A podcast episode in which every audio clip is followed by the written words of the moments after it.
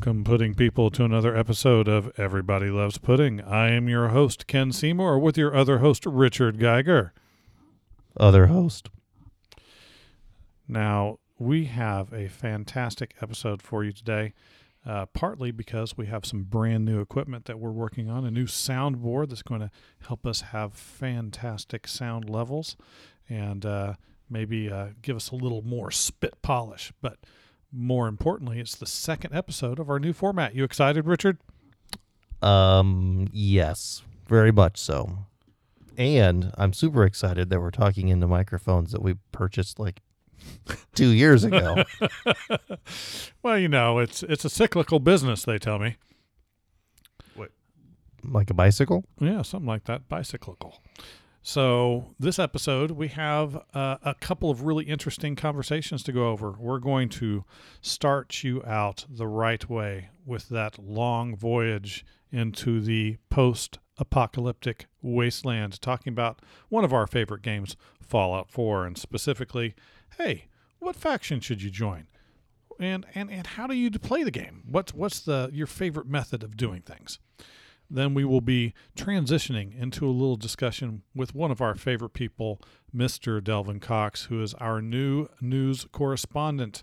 And he's going to bring us a little bit of information in regards to the impeachment thing that's going on. And of course, we will finish this out with the next step in our history of comic book movies. Uh, now, just like uh, just like before, we're going to go over that the way that we always do. But unlike before, we're not going to go over 3,000 uh, movies that happen all in the same year. We're going to do them one at a time. And we're going to start with 2006. Yes. Um, minus a zero from what you said. I, I am now no longer following you. I said 2006. Yes, but you said 3,000 movies that we normally Oh. go over. Right. I, I'm with you now. Uh, if only I had a sound effect button that I could push with a drum shot. Maybe next time. Um, Oh, yeah, it'll happen. it's definitely going to happen. But uh, so, well, let's start. Just you know, get get right into it. Fallout Four, man. This game's been out for a little while, but both of us seem to be at least uh, moderately obsessed with still playing it to a certain extent, right? 2015 is when this game came out. Does that sound right? I feel like it's older than that. It, well, I mean, there's been a Fallout for some time. Yeah. I, I, I want to say it's older than that. Anyway, um, it's a game that's easily revisited. I think you can do multiple playthroughs on this game. You can go multiple directions. If you haven't gotten the add ons, you can do the add ons for the game. If you want to download mods, you can download any number of mods for the game and just totally change it and make it nearly a completely different game. So Yeah. uh, it's a good time eater. Well, and and it's, it's it's an excellent way to just kind of relax. I mean, it has the first person shooter elements that a lot of people like when they want to just go around and and blow things up or but it's like uh, an adult version of uh, that block game you know that all the all those kids love that uh, that that building game that uh, has creepers in it Yes. Um, correct. yeah just a little bit just a little bit like I'll just go with that because I can't remember what it's called. Yeah, it's uh, it's Minecraft. Yeah, I was, Yes. I was trying trying that that that low uh, that low pitch, but uh, you know sometimes we're just not going to hit those pitches. It's just not going to happen. You swing and you miss sometimes. But so there are a handful of factions.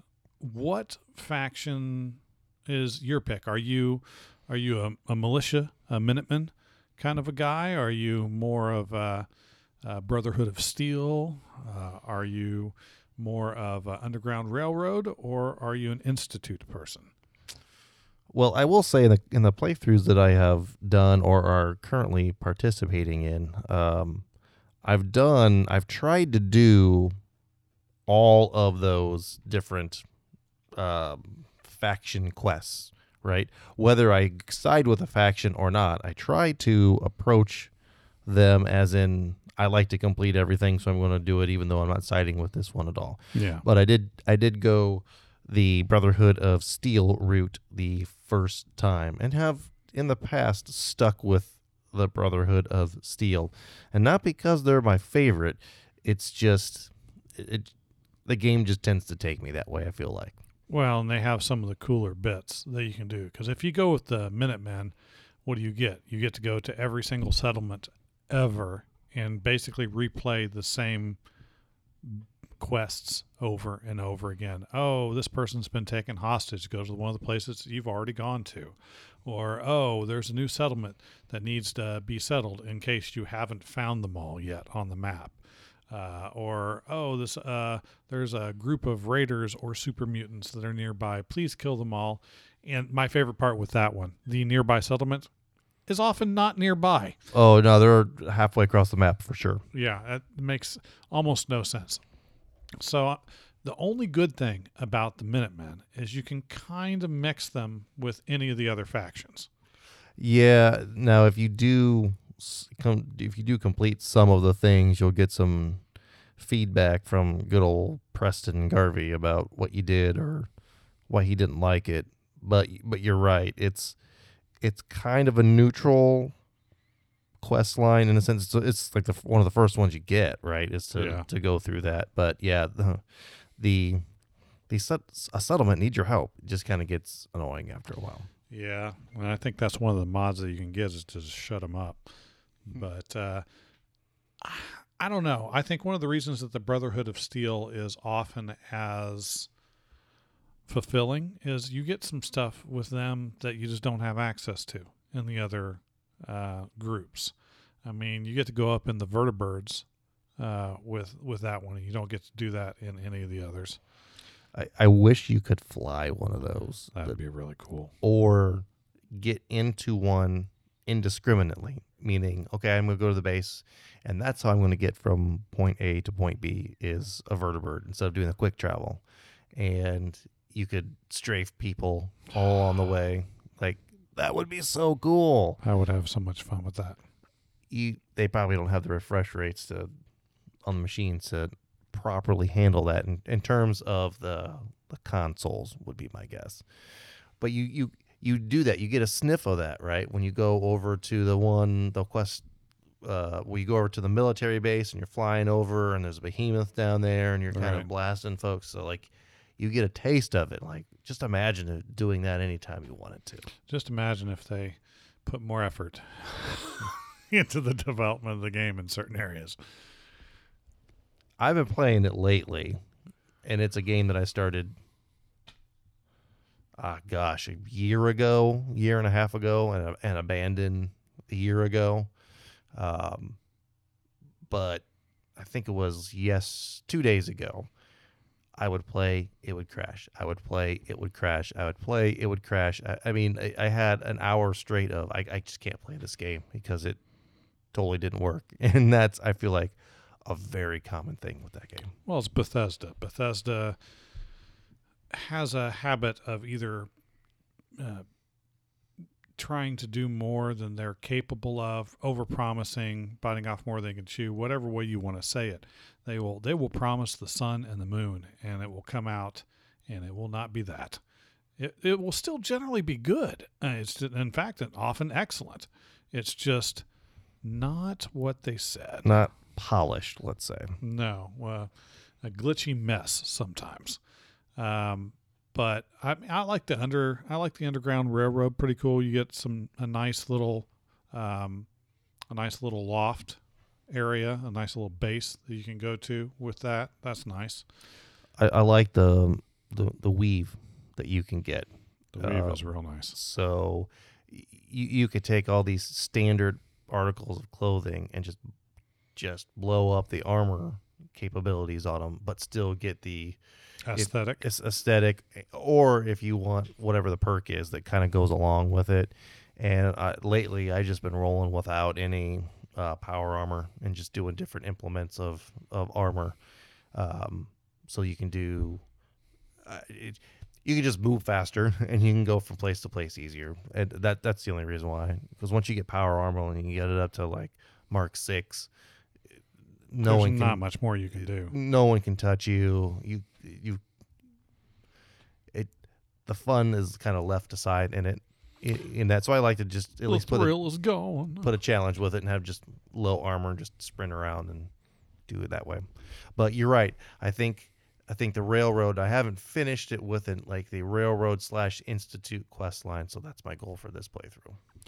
The only one I don't really like doing is the institute, and it's mostly just because of when it becomes available. it's so inconvenient. Yeah, I. The the whole game is. The whole game. The whole game is just.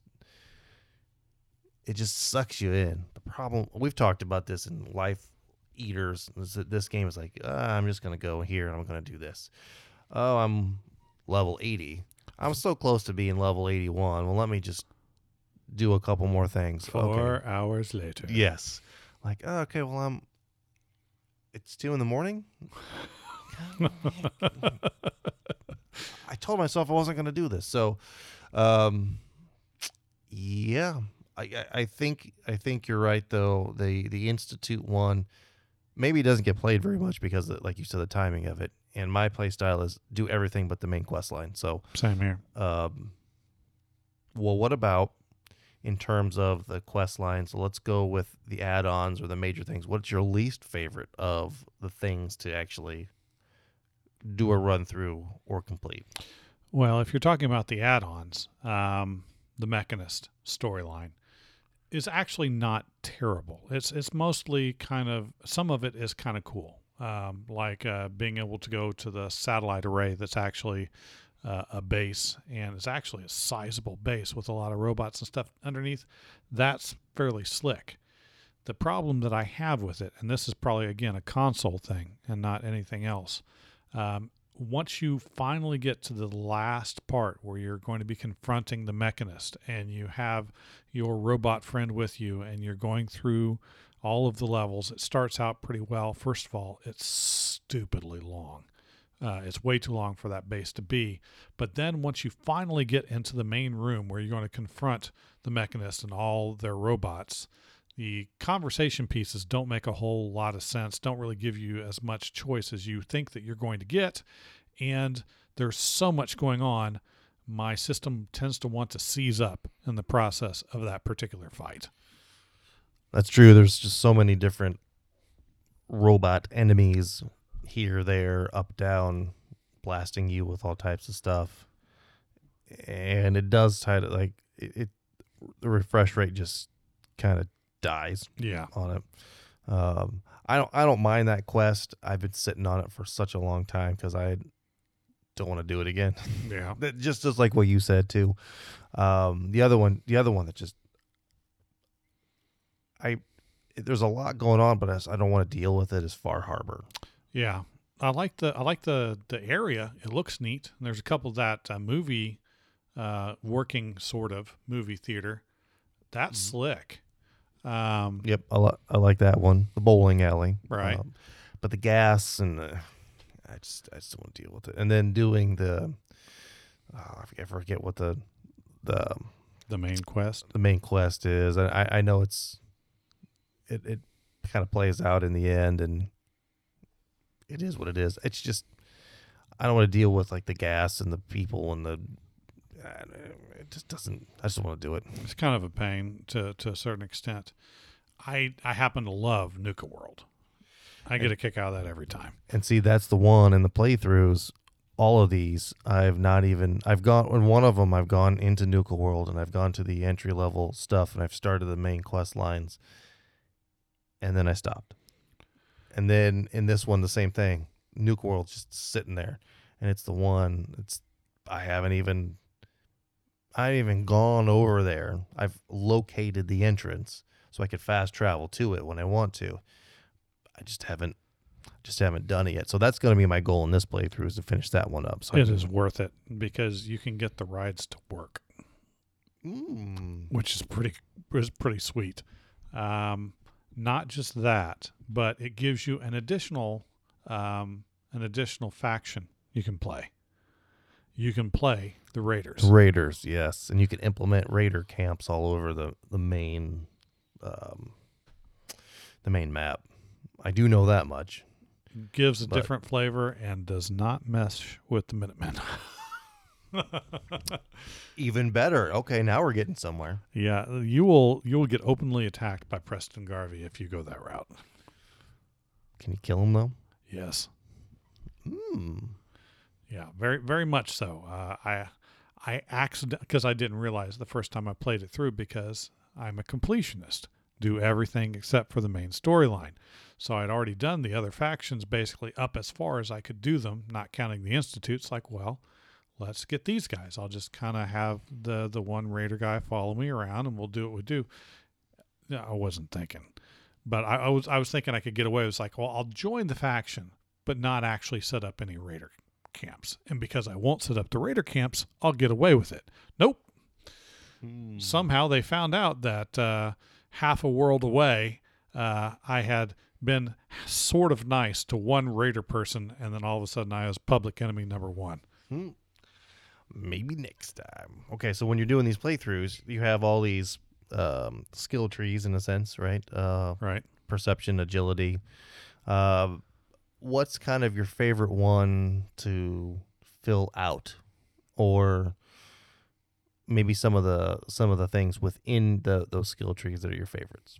I tend to focus on one of a couple. Uh, I really like, um, bel believe it or not, pistol is still kind of my favorite. It's just it's got a really good refresh rate in terms of how much ammo you can get and some of the the perks that give it a little extra damage and uh, you can usually find plenty of ammo for it. Uh, just you know tons of other stuff like that, but. Um, I usually then transition into the sniper build because there's just nothing better because you can get the uh, the sneak attack bonus, you can get the silencer attack bonus, you can uh, get the the builds on the equipment so that when you're in crouching, you actually move faster, and you're in cloak, and your aim is steadier, and all the other stuff that kind of goes with it, and especially if you get the follower bonus of um, I'm forgetting the name of the guy that's in the in the third rail that you can pick up. If you finish his quest, Mhm. you get that really nice buff to headshots. Uh, yeah, really nice. I do like that. I, I love my 50 cal silenced with the with the. I do night vision on on that, uh, but I I find it lacking in the complete power. When you're sneaking, it's great. You know, you get like all those bonuses and the headshots. So like, those are cool.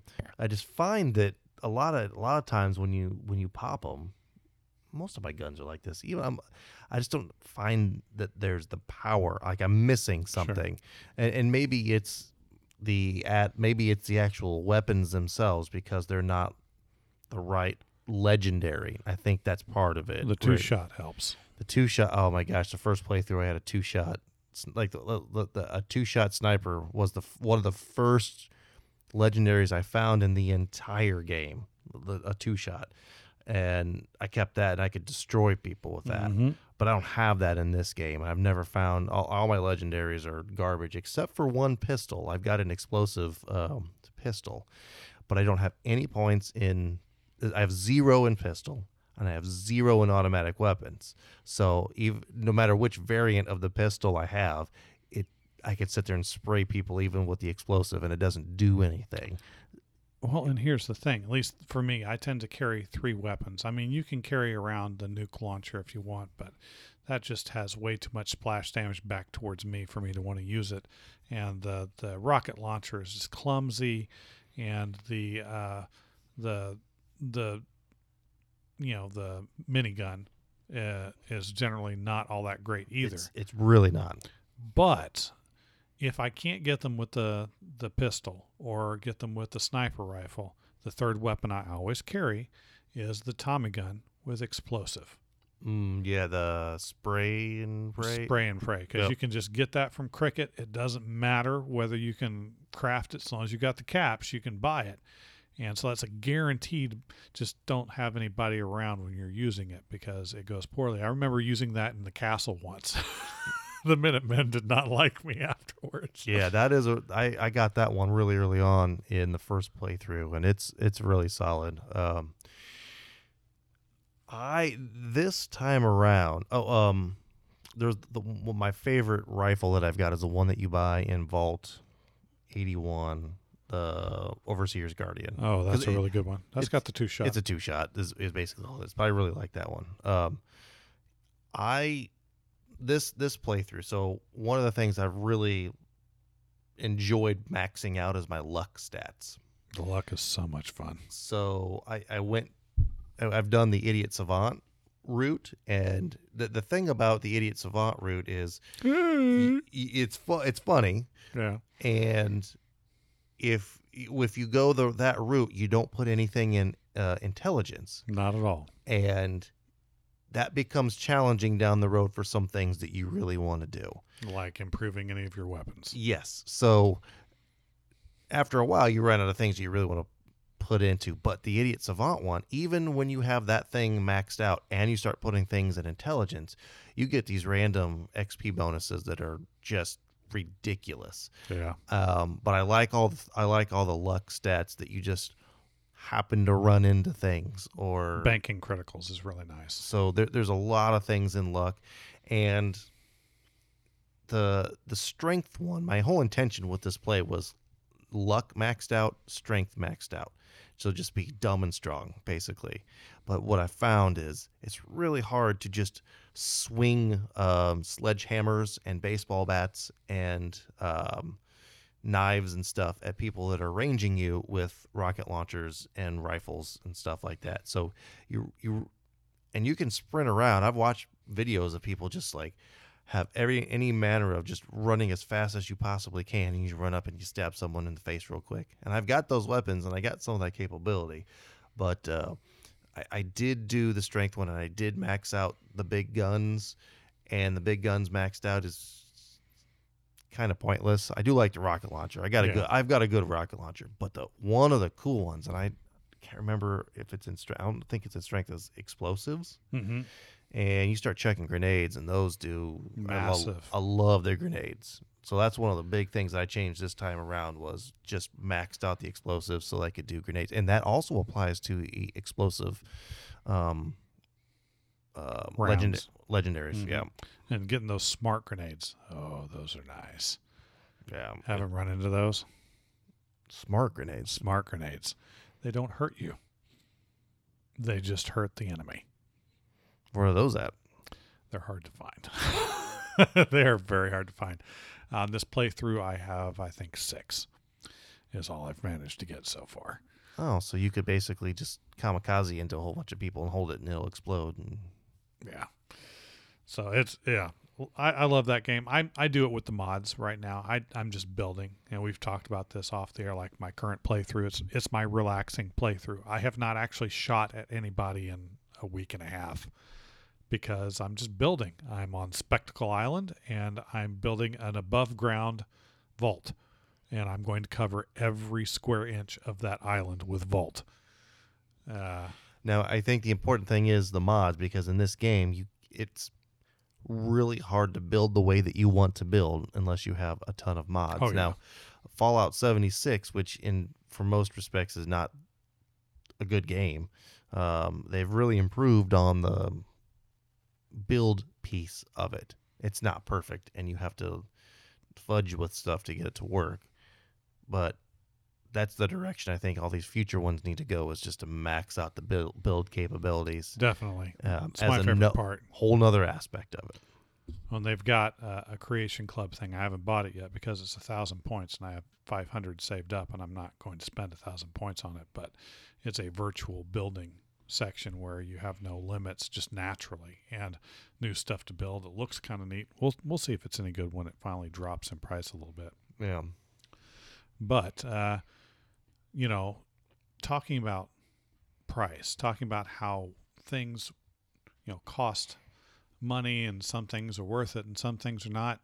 This Best brings us. for free. That's right. The, the the the best things in life are free, and we try to make our our show free. But uh, like anything else, we we have our own expenses. This is where we're going to put commercials eventually once we get some sponsorships of some kind. But uh, for the, Fallout, Fallout commercial.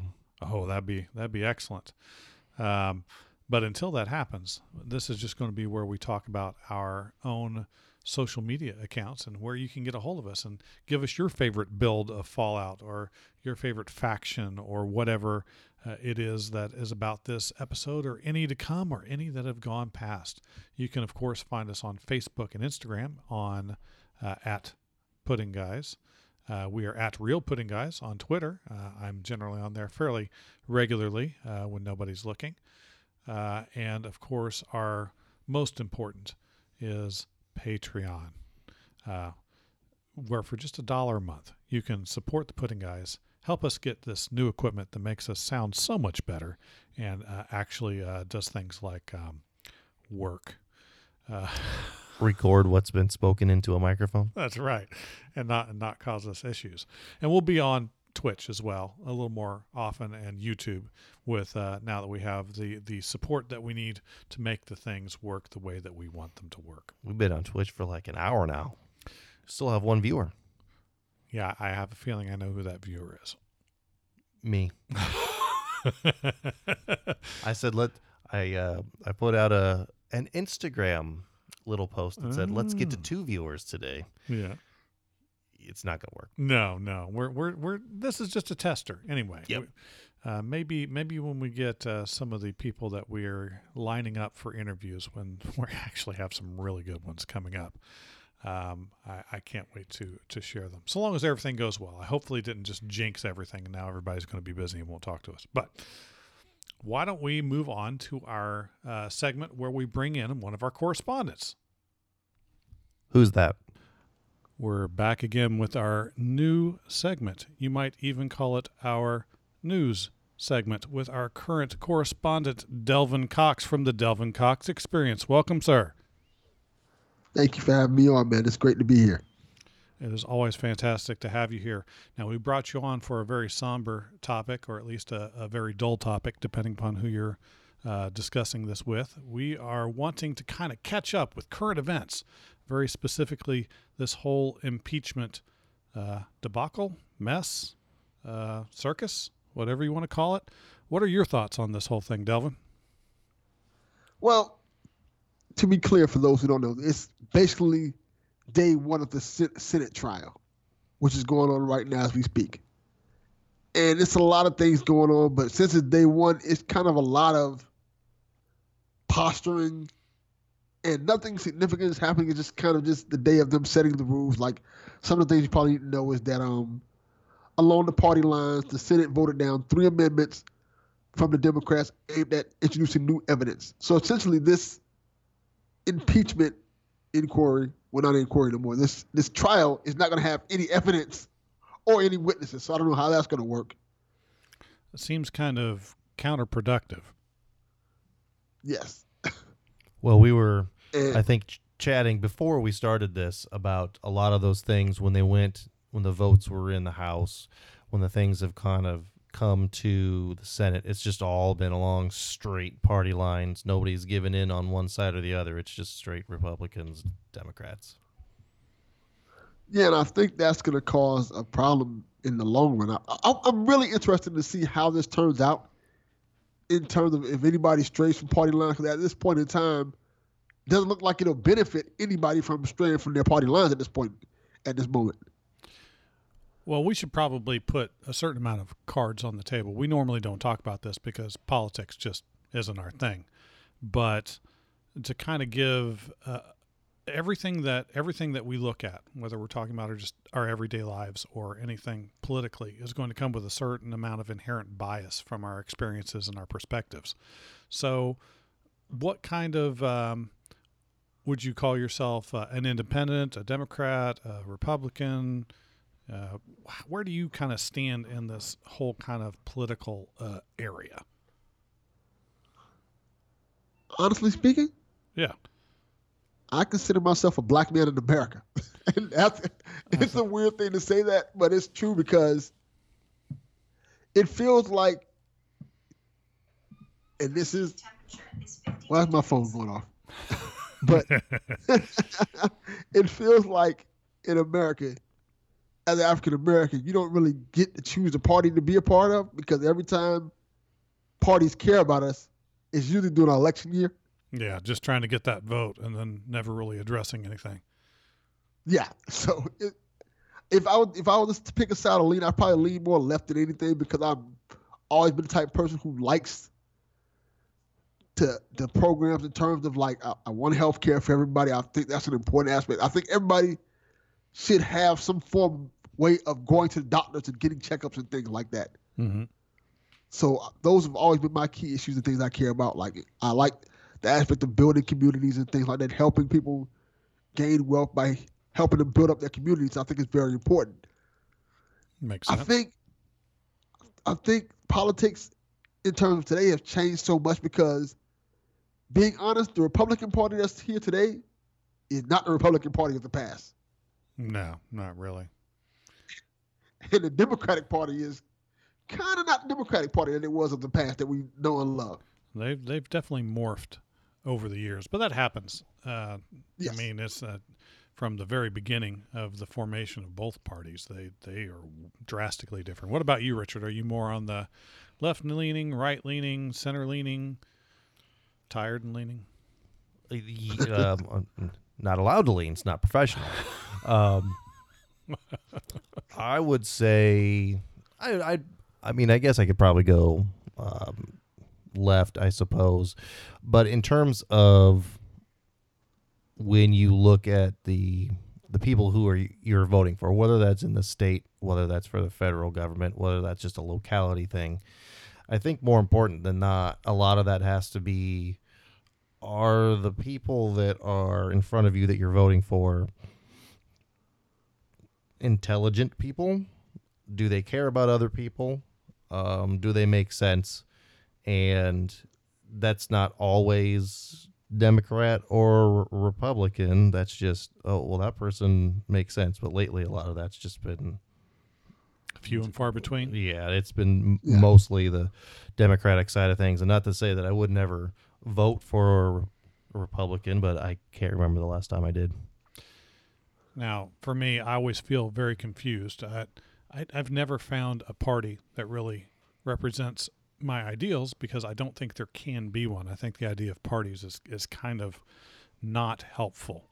But if for the longest time I would always describe myself as uh, fiscally conservative but um, socially liberal, uh, it's but even that doesn't quite work because those two don't really always mesh in, in that kind of a way. So when I see this this attempt to quantify everything into a specific party, it just seems more counterproductive than anything else. And it seems like this is the inevitable head that it comes to with stuff like this, where we ne- not only do we never get anything done in Congress because of this uh, increasing uh, vitriol and lack of bipartisan cooperation, but we also just get this this power play in front of everybody as an attempt to rile up who they consider to be their bases for when the time comes to actually vote for something.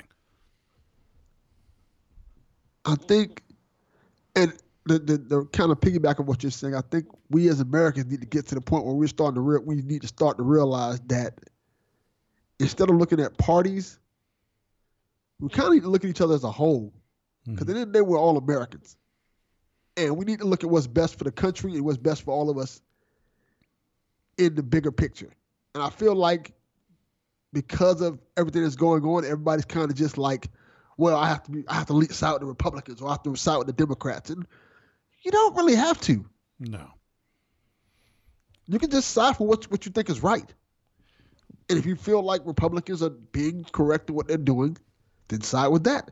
If you feel like Democrats are being right with what they're doing, side with that. But you don't necessarily have to pick a side. No. You can you uh, at the end of the day we're all humans. We have brains and we can make choices and we can choose what we like and what we don't like. And I feel like we always have to, especially now, get into this one bubble of hey, I'm a Republican. Everything this guy says I agree with, or hey, I'm a Democrat. Everything this guy says, well, I have to agree with, no matter how ridiculous it may sound. And that doesn't have to be the case. Well, I- I think if anything, what this trial um, puts a light on is, well, one, how the the process actually works. Sure. I mean, because how often does Yeah. it happen? Uh, so that's you know it's a learning learning process. So that part's cool. But then you also get a little bit of what power do these branches of government actually have?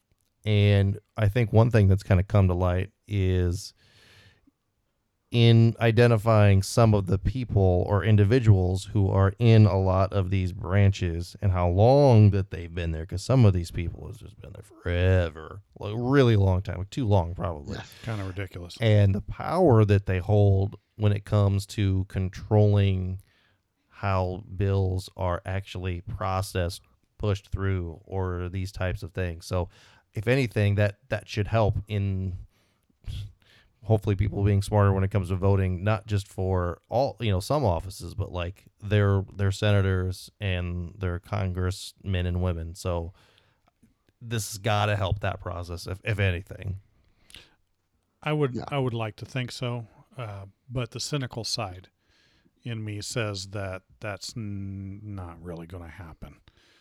Um, I mean, when's the last time either one of you fellas uh, went to the polls for the for the office of president voting? Um, well, maybe okay. So I probably know the answer to this to a certain extent, but when you felt when's the last time you really felt good about voting for either candidate? Um, for the office of president, correct? Yeah. Obama. Yeah, I, as soon as I asked the question, I kind of knew the answer because the first thing 20, popped into my head. 2016, I think. What, what was that? When he Um, first one? The first one 2012? would have been 2012. Yeah, 2012, I felt fine. I felt good about it. Um, I will say this though. I felt good about placing my vote last year for the um, this primaries Uh huh. when I voted for Andrew Gillum. I felt good about that, even though he didn't win. I felt like I was making a, a lot of people like um, Democrats won a lot of parts of Florida, which is like unprecedented. Yeah. Like that's that's not a thing. And he almost won Florida. Some would probably say he did win Florida, but that's a whole other story. But um, well that it felt like people that- were listening and making change. that that brings up a a point in a certain sense that uh, if you are voting for somebody and there's more primaries coming up and the general elections coming up here in November do you vote for if, if you are a if you are a voter uh, if you're obviously for uh, Trump, you're going to vote for Trump. Who's going to run against him, right? I mean, there are people, but Yeah. but he's going to be the Republican that people are going to vote for. So if you are voting Democrat for president, do you vote for the person that you want to win, or do you vote for the person You who you has, can win. has the better chance? Uh. Yeah.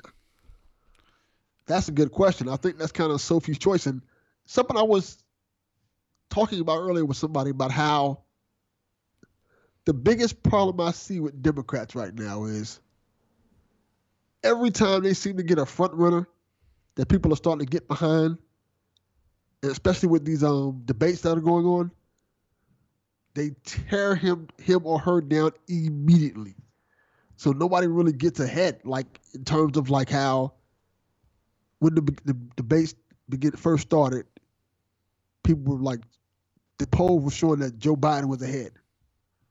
Then all these stories came out, start coming out about Joe Biden, and then of course the thing that Trump's getting impeached, got impeached for came out, and about him, him and um, in Ukraine, in Ukraine, Yeah. and he and he got a, he kind of Joe Biden got a kind of got a hit for that in terms of how people are starting saying, "Oh, you must be corrupted," and even though there's evidence saying that he isn't, nobody cares about that. But um, that's a whole nother story.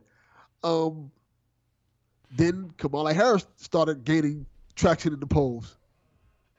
Then Democrats started tearing her down. and it's this constant process of if of every time somebody gets a little bit of a head, they gang up against that one person almost with a crabs in a bucket type mentality. So it makes you don't want to vote for any of them. Yeah. Well, and that kind of brings us back to kind of the point that we started on this impeachment. So, and you were kind of talking for a second there about potential evidence that shows that uh, what that the uh, that our current sitting president was not uh, corrupt in his actions. Oh no, actually, it was, it was, it was yeah. There was ev- there's evidence saying that he he our current sitting president was corrupt in his actions. Oh, okay, he I got you. trying to. It's like I gonna say, I, Yeah. I, I didn't see that evidence. Yeah, it was the actual opposite. That Okay. he was saying that there was evidence against Biden, Ah, yes, yes. and then they, and they, came out and said, "No, we've already investigated this. There was no evidence against Biden." And because you kind of pushed this issue to the Ukraine, now there's evidence against against you for impeachment. So, and here and here's my big thing, and th- this is maybe the part that really irritates me about this whole process the most. Um, you've got President Trump, who by any sane person's estimation is not qualified for this job, has shown so repeatedly through his demeanor, through his actions, regardless of whether he's committed impeachable offenses, which it seems that he has. How Oh, he definitely has because Oh, he yeah. got impeached for those offenses. right right so how is it that we get into this situation where he's even a real choice i mean i'm, I'm thinking back to the the previous um, previous uh, presidents that we've had and you know even though i would often not agree with pretty much any any one of them on a, a, a number of different subjects i didn't hate any of them I mean, I never got to that point. It's like I cannot wait to not only can I wait and not wait till this guy to leave office, but uh, if somebody you know punched him in the face in the process, I wouldn't be too unhappy. I never felt that way. I just kind of disagreed with a lot of their points and was maybe kind of concerned about the way they sometimes handled their business. This is the first president that I've ever been uh, been alive to to be present for, where he's a loathsome individual. I mean, not even talking about the qual- qualifications. He has shown himself to be an awful person. How how can we let that happen? Do you live in the Midwest? I, I'm I'm not going to say. That's my answer. I will I will say this. I think whether we want to admit it or not, Donald Trump represents a climate and the type of people that we kind of looked down on for a long time. And people fell asleep at the wheel, and those people rose up and voted for that man. Well, that's the thing. I don't really think he does represent them. That's the thing that that bothers Well, he pretends to. yeah. I mean, I definitely I get I get that the there's there's a large number of people that don't feel that they have had that kind of voice that they've wanted or needed to have, and that makes sense. But oh man, not this guy. What it, it, it comes to it's several factors that happen with this whole situation in terms of like how for one a lot of people didn't turn out to vote Mm-hmm. because people felt like like this like that last election was low low voter voter turnout like lowest in quite some time and people kind of just looked past that and i think that's because people didn't feel conf- confident about hillary or trump so they decided well we just won't vote and a lot of people kind of looked at it like oh hillary's going to win anyway so why you bother Mm-hmm. Mm-hmm. because that was the whole thing. The, all the polls were saying that Hillary was going to win, and it didn't seem like it was. It was going to be like a landslide. Yeah, that It was that, that a- definitely surprising. Yeah, it was almost a perfect storm of things that happened that made this made him win possible, made him winning possible. Like in terms of like how all the polls were saying Hillary was going to win in a landslide. Then on top of that, Trump just had the whole scandal from Access Hollywood Mm-hmm. With the tape and stuff. So people definitely thought he was going to lose then. But then a couple of days before the election, the whole thing came out like, hey, we're going to investigate Hillary Clinton's emails. Yeah. I think that hurt her a lot. So turning back to the to, to the impeachment, just kind of wrap things up. Let's make a prediction. What do you think is going to happen? I don't think he's going to get removed from office. Best case scenario, Americans will learn the truth and vote him out in terms of like next election, they don't vote for him. Worst case scenario, his base will look at this like, see, they tried to get rid of him and it didn't work. So they're going to be more fervent to vote for him and keep him in office. What do you think, Richard? Yeah, I don't, I don't think anybody in the Senate that is Republican has the guts to do anything. Uh, to Yeah. be honest, whether whether they whether they feel one way or the other, just to actually pay attention, take in the ed- evidence, weigh positive or negative. I don't think anybody's got the guts to do anything about it. I mean, let's be honest, the Senate's just a bunch of old white dudes anyway. So like, Pretty much. it's nothing's going to change this time, but hopefully something will change when these it's time for these old white dudes who have been in the Senate for way too long. Like the, these senators have been in there for how many terms? yeah. That maybe their time will come and they will get they will not get reelected and someone else will get reelected in their place. Whether it's another Republican, I mean, who cares, right? So just somebody different from these people that just don't have the guts to do something different or something not along party lines or, you know, just pay attention, I guess.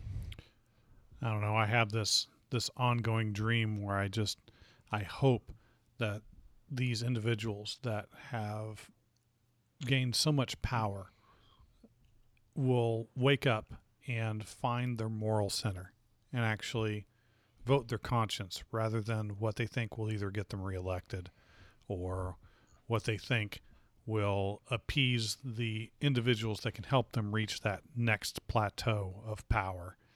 I I know it's not likely, but I see this scenario where people could make a name for themselves by being that Republican that stands up and says, "Wait, Yeah. this is just not right. This is not what our uh, what our party stands for." And I and here is what we actually do stand for. Let's let's be that party again. Let's still represent the people that feel disenfranchised, but let's do it the right way. I will say this. The Republican Party better be very careful about their actions. Because more and more I've seen them push away the youth, Yeah. and that is going to backfire big time. Yeah, yeah, I have to agree that that that you got to keep up with that next wave, that next generation. Yeah. It's super important to not alienate them and just keep trying to push. I understand those are the people that's been voting for you and got you kind of got you to the dance, but if you keep pushing toward that old white man agenda, eventually those old white men are going to go away. Yeah, just just a matter of time. Yeah. Yeah. Soon. and you you still have and and I think this whole Trump presidency has brought a an astounding amount of young people into politics. yeah, it's kind of crazy. Yeah, and I, it's a thing now when, when you have these young 16, 17, 18 year old kids talking about climate change and gun control and things like that. That when I was a kid, they would never talk about things like this. They didn't, we didn't care. Yeah, maybe maybe that's maybe that's the good side. Maybe the bringing up of the conversation sooner, and and with fresher eyes, will come up with some potential solutions that have not been presented up until this point. But Yeah. I gotta say, thank you very much, uh, Mr. Delvin Cox, for coming on to our show and being our newest news correspondent. We'll get a, a really neat sound effect that'll go with that. Maybe like robots firing lasers or something. Unless you have a preference on what you want your sound to be. I don't know. That's a good question.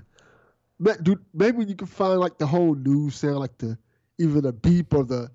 You never listen to like news broadcasts where they have like the sound that sounds like a wind going through and Well, like like the The- almost like the the not like a not like a ticker, but like a oh gosh, I don't even know how to describe. It. Do, do, do, do. Like, yeah, like yeah, like the almost the uh, from from like the seventies or eighties type of thing. yeah, Yes. yeah, yeah. We'll, we'll we'll have to come up with something special, but uh, yeah, thanks, man. Thanks for uh, being with us and uh, being our first uh, successful uh, correspondent. Successful, yes. Well, we we we uh, had uh, one of our friends uh, for news correspondence before we had this spiffy new uh, sound mixer, and it didn't go well. but you know, live and learn. But thanks, man. Well, that was really enlightening. I was ecstatic to have Delvin back with us. He uh, always brings a unique perspective that I appreciate to the show, and uh, just kind of a, a nice, fun voice, uh, fun guy to have around. little uh, little love from South Florida. Yeah. Well, now that we've had our talk about video games, which is our passion, and we've had our talk about politics, which is not our passion, let's uh, let's move on to something. The opposite of our passion. Yeah, let's move on to our raison d'être. Uh, that's French for stuff we do, right? Something like that. Yes. Reason to be, at least my reason to be, talking about uh, comics and comic movies. Well, hopefully this movie's not your reason to be. Well, What? This movie was fantastic. What are you what are you trying to to pull off over here? We're going to begin our trek through time again with the year 2006. Let's start strong. We usually started our episodes that were just about this with the stuff that we either hadn't seen or didn't like very much or whatever. We're just going to at least start I know one of us likes this film and both of us have seen the film. So, you know, nice nice strong beginning. Let's uh talk about 300, man. 2006, Zack Snyder. um, yeah, no. What's wrong? You got a bunch of guys uh, basically in Speedos with uh, shields and spears, uh, being very manly, uh, kicking people into holes and stabbing people and throwing things through ears. I mean, it's it's an amazing film. I'll, I'll relate this to a movie that I just watched. That's from a similar um, time. Uh, it's just it's cringy. I just watched again the Attack of the Clones. Yeah, that's pretty cringy. Very cringy. All the Anakin bits when he's interacting with Padme. Super so coarse. super cringy. Just uh anyway, this movie just has I feel like the way the lines are constructed, the way the the fights are choreographed for the the fight chor- choreography is not cringy. It's just annoying to me. But like just some of the interactions are just like, yeah, they just kind of get to me a little bit. I get the direction you're going with this, right? So like kind of like graphic novelish, right? It has that Very much so. has that tone to it. Trust me, uh, the Spartacus shows on Starz are my fa- like the best TV shows ever. Kind of they similar thing. they delivered in the in the same way with a different look, a different graphic novel feel to some of the aspects of it, and it's so much like worlds better than what 300 is. I get the direction that Zack Snyder was going with this, and a lot of the actors are great in this movie. It just doesn't do anything for me. I don't get excited to watch it. I don't.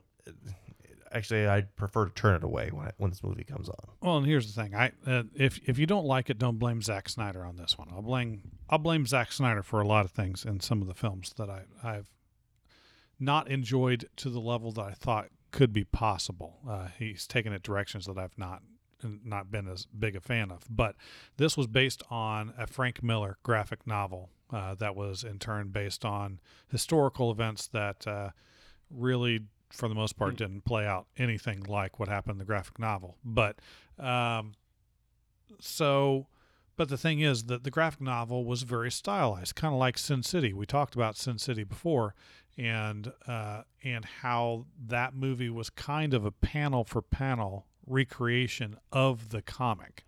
And 300 went a very similar way. I mean, Uh, if you look at the credits on this, Miller is on it. So, I mean, he had this vision for the graphic novel. He just had a huge hit in Sin City. They're going to do basically exactly what he wants them to do. At least that's the impression that I got. I could be completely wrong on that because it's not like I was there when it was made. But uh, I've read the graphic novel and I've seen the movie, and the movie looks like the graphic novel. Uh, it's it's very much in that vein. Um, And, and I guess what did Zack Snyder do before this movie? Not not a whole lot. No. Like music video type stuff. Um, and then I think he did Dawn of the Dead, which which was which was nice. I nice like that one. Yeah. Um, but the reason, like the reason that there are mediocre comic book movies out there for Superman and DC Comics in general is because of this movie, because it would it It did so well. it did so well that just opened the doors for him to do a lot of other things. Which I mean, again, this is a taste thing. There are there are people that will argue to their dying breath that Batman versus Superman is a better film than any of the Avengers films, and that will stand the test of time, and people will see that it was the better film, which I think is ludicrous. Uh, that is People actually say that. Oh yeah, I've seen it, and there will people that will fight you on this subject. Now they are, I think, in the vast minority in this particular opinion, uh, but um, and that's again, Now let me ask this question: Have you seen? You haven't seen those movies. You haven't seen Batman versus Superman. have. You have seen that. I have seen Batman versus Superman, Okay. and it was not great. No, not not at all. It wasn't awful either. Mm-hmm. It just wasn't great. Yeah, and I mean, it had a lot of a lot of problems. There were a couple cute, uh, cool bits and pieces of things in Sure. there for sure. It's yeah, it's it's Bringing in Yeah. Doomsday for that film was just dumb. That is that is not the villain that you bring in, not in that way. Um, there are some that would argue that the casting for Lex Luthor was not uh, uh, a great choice. I happen to like it, uh, but then again, I like that actor quite a bit. not what I would envision, not what I would want, not what I want to see for my mindset of what uh, Lex Luthor would be. But he was passable. Yeah, I thought I thought he given what I mean, it wasn't him. No, It- no. like it, it wasn't him at all. It's like you you're given what you're given, and you can only do so much with it. It's just like that one scene where he has the Jolly Rancher and then puts it in the guy's mouth, and like that's not even creepy. Like that's that's just odd. that's yeah, It's gross. yeah. Eh, you know, yeah. but that was going back to it you know if 300 hadn't had the the money the success and and 300 is an r-rated movie yes. and it still was There's successful enough here and there. yeah that that he was able to parlay that into making more films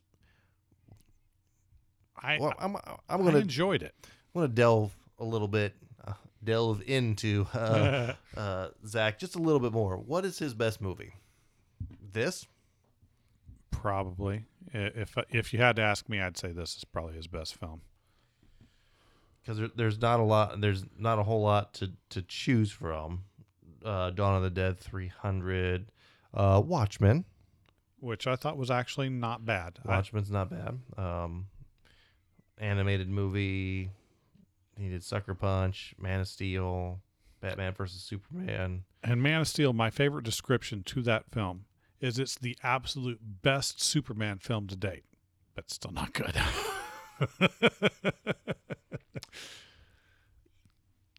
Not iconic Superman. no, no, but it was it was better written and it had better effects and it had for the most part better plot. I mean, all around it was more polished and more well done than anything previously. But then again, all we had previously was the Christopher Reeve Superman films and um, Brandon Routh.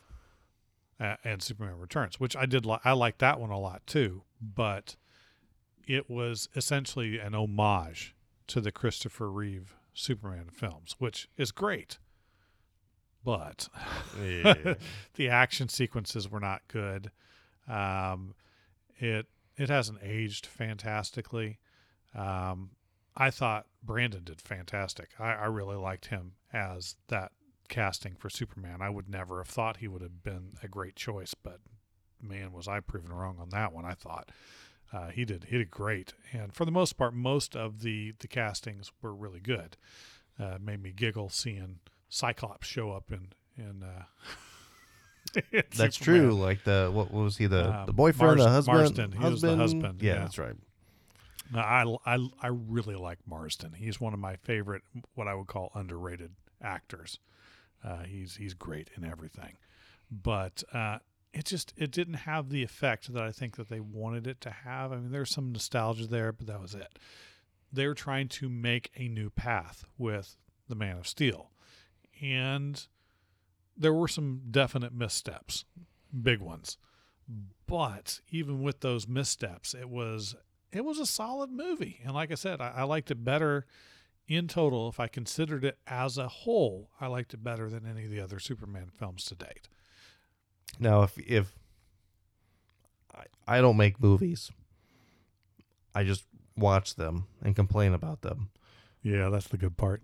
But wouldn't wouldn't you take the the the I guess the feel, maybe not the aesthetic, but the feel. If you just look at the OG Batman cartoons and the Superman cartoons and just put that essence on the big screen instead of trying to remake everything and trying to redo like why wouldn't you just kind of reimage that kind of look and feel Because you can't. put on well you, i know you can't but just you know superman is a like a stout person with a certain type of personality the bad guys are all around and they're kind of have their own unique personality. And those aren't like dark interpretations of anything if you think about it. Like they're just fun. And if you're looking to make money everybody seems to think fun is the way to make money not dark or r-rated type of things. So if you're gonna Generally, do yeah. that just use that as a, a, a modest template instead of trying to remake or redo everything from scratch and just like okay this worked. Why did it work and build from that i don't Yeah. know i'm just silly I, I I don't know. I think they're trying to ground it in a, at least a pseudo realism that just does not play over from taking it in that way. And I think it would be okay for it to not be realistic. I mean, it's a superhero film. You can you can leave some of it. I mean, we're going to be suspending our disbelief a certain amount anyway. You might as well just uh, keep it uh, a, a lighter tone. And and I think that I mean anyway. Well, yeah. he shoots freaking lasers from his eyes Yeah. Uh, but I thought in 300, Gerard Butler was a great casting choice. I mean, he played the chiseled warrior uh, the extremely well. And uh, Lena Headey uh, as the queen, um, she's fantastic in that. Mhm. Um, and uh, she does, uh, uh, they both have a great look, uh, very attractive individuals, and together they complement each other quite well. Um, Yeah, Lena's very very hateable in uh, Game of Thrones. So she yeah. she does her parts well. She was even she was Sarah Connor on TV for a Right. s- couple seasons too. I mean, so she's she's got some chops. Um, you've got uh, one of my favorite things that I see, uh, David Wenham. Uh, I love seeing him pop up in any film. He's another of those kind of actors that just makes everything a little bit better. He doesn't always have the biggest part, um, but uh, I mean, I, I can't help it. I'm a, a bit of a Lord of the Rings. I was gonna say because of Lord of the Rings. Uh, he did great. Uh, he did great in his in his bit in those those films because you're going to you're going to have a this massive this massive film that you have to everybody's trying to get their couple of seconds right that that little pop and he he captivates while he's in the film he's there you see him exactly the way that you need to see him and then when he's gone it's it's right. I mean, it, it just he he fit that role so well, and he's he's great in pretty much everything that he's in. Um, Better than Elijah Wood. yeah, we'll talk about that later, since we're not talking about that movie. But uh, uh, I mean, this this entire cast. I mean, I think they did a great job in in pretty much every day and everybody they got to be there. I mean, there was there was nothing that I had any problems with. Well, Dominic West has been in a lot of the, a lot of things. This isn't his only comic book movie. No. Um, uh, and and you get Michael Fassbender in there, which it- like this was one of his first things. He's kind of it's kind of he's he's hidden. I feel like in this movie, he's Well, not, but he is, uh, because you associate Ma- Michael Fassbender with so many other things, but you forget that he's in this movie. I maybe it's just me. You you recognize his character, you know who he is, but you don't you don't like You'll never think of him for that character. yes yes Right. which- yeah. Well, maybe it's because you just don't really like that character. Uh, that's true. Yeah. Even the people that like the film don't like that character, and that's on purpose. Um, but yeah, I mean, for me, great cast. The the aesthetic to the whole film is fantastic. It stays true to the original comic, uh, at least as well as it can for the adaptation that they're doing. It was good enough that it spawned a sequel. Um, we'll eventually get to that one, and our opinions on that may be different. Who who did the sequel? I don't remember that. Uh, it's been a little while, but but we'll get there. It's it's a few years out from this one. But I mean, if you like kind of pointless action, and I hate to call it that, but you you really can't you can't take the storyline too seriously uh, because there are, like I said, a number of historical inaccuracies, and it's it, it's it's just kind of um, ridiculous, and it's meant to be ridiculous on on an extreme level, and it, I think that's the reason that one of the reasons that it works. Yeah, I, I and, like I said before, I get the over the top. I get the the look and the feel and the aesthetic of it. It's it was one of the first of its kind, and that's okay. Doesn't have to make it good. Um, doesn't mean they failed at what they were doing. No, no, it just means that I don't like it. That's Yeah. all that really means. That kind of makes sense.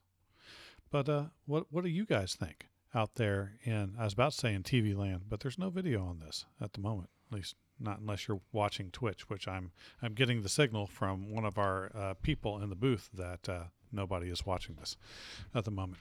Uh, but considering we didn't advertise and it's just a test, that's okay.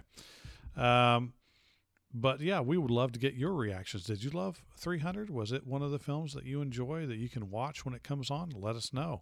We even have forums on the website, www.everybodylovespudding.com. Uh, we always enjoy anytime we see somebody give a, a, a little opinion, one way or the other. Just let us know. And even more importantly, what do you think of our new format? This is step two in, in our new life plan, our New Year's resolution to be special and shiny and, and slightly different. Just a little different. Uh, but uh, give us a give us a shout. Let us find out uh, what your opinions are. We'd love to hear it. Until next time, uh, uh, Richard has said that he has the new outro all in his mind, and he's going to give it now. Deuces.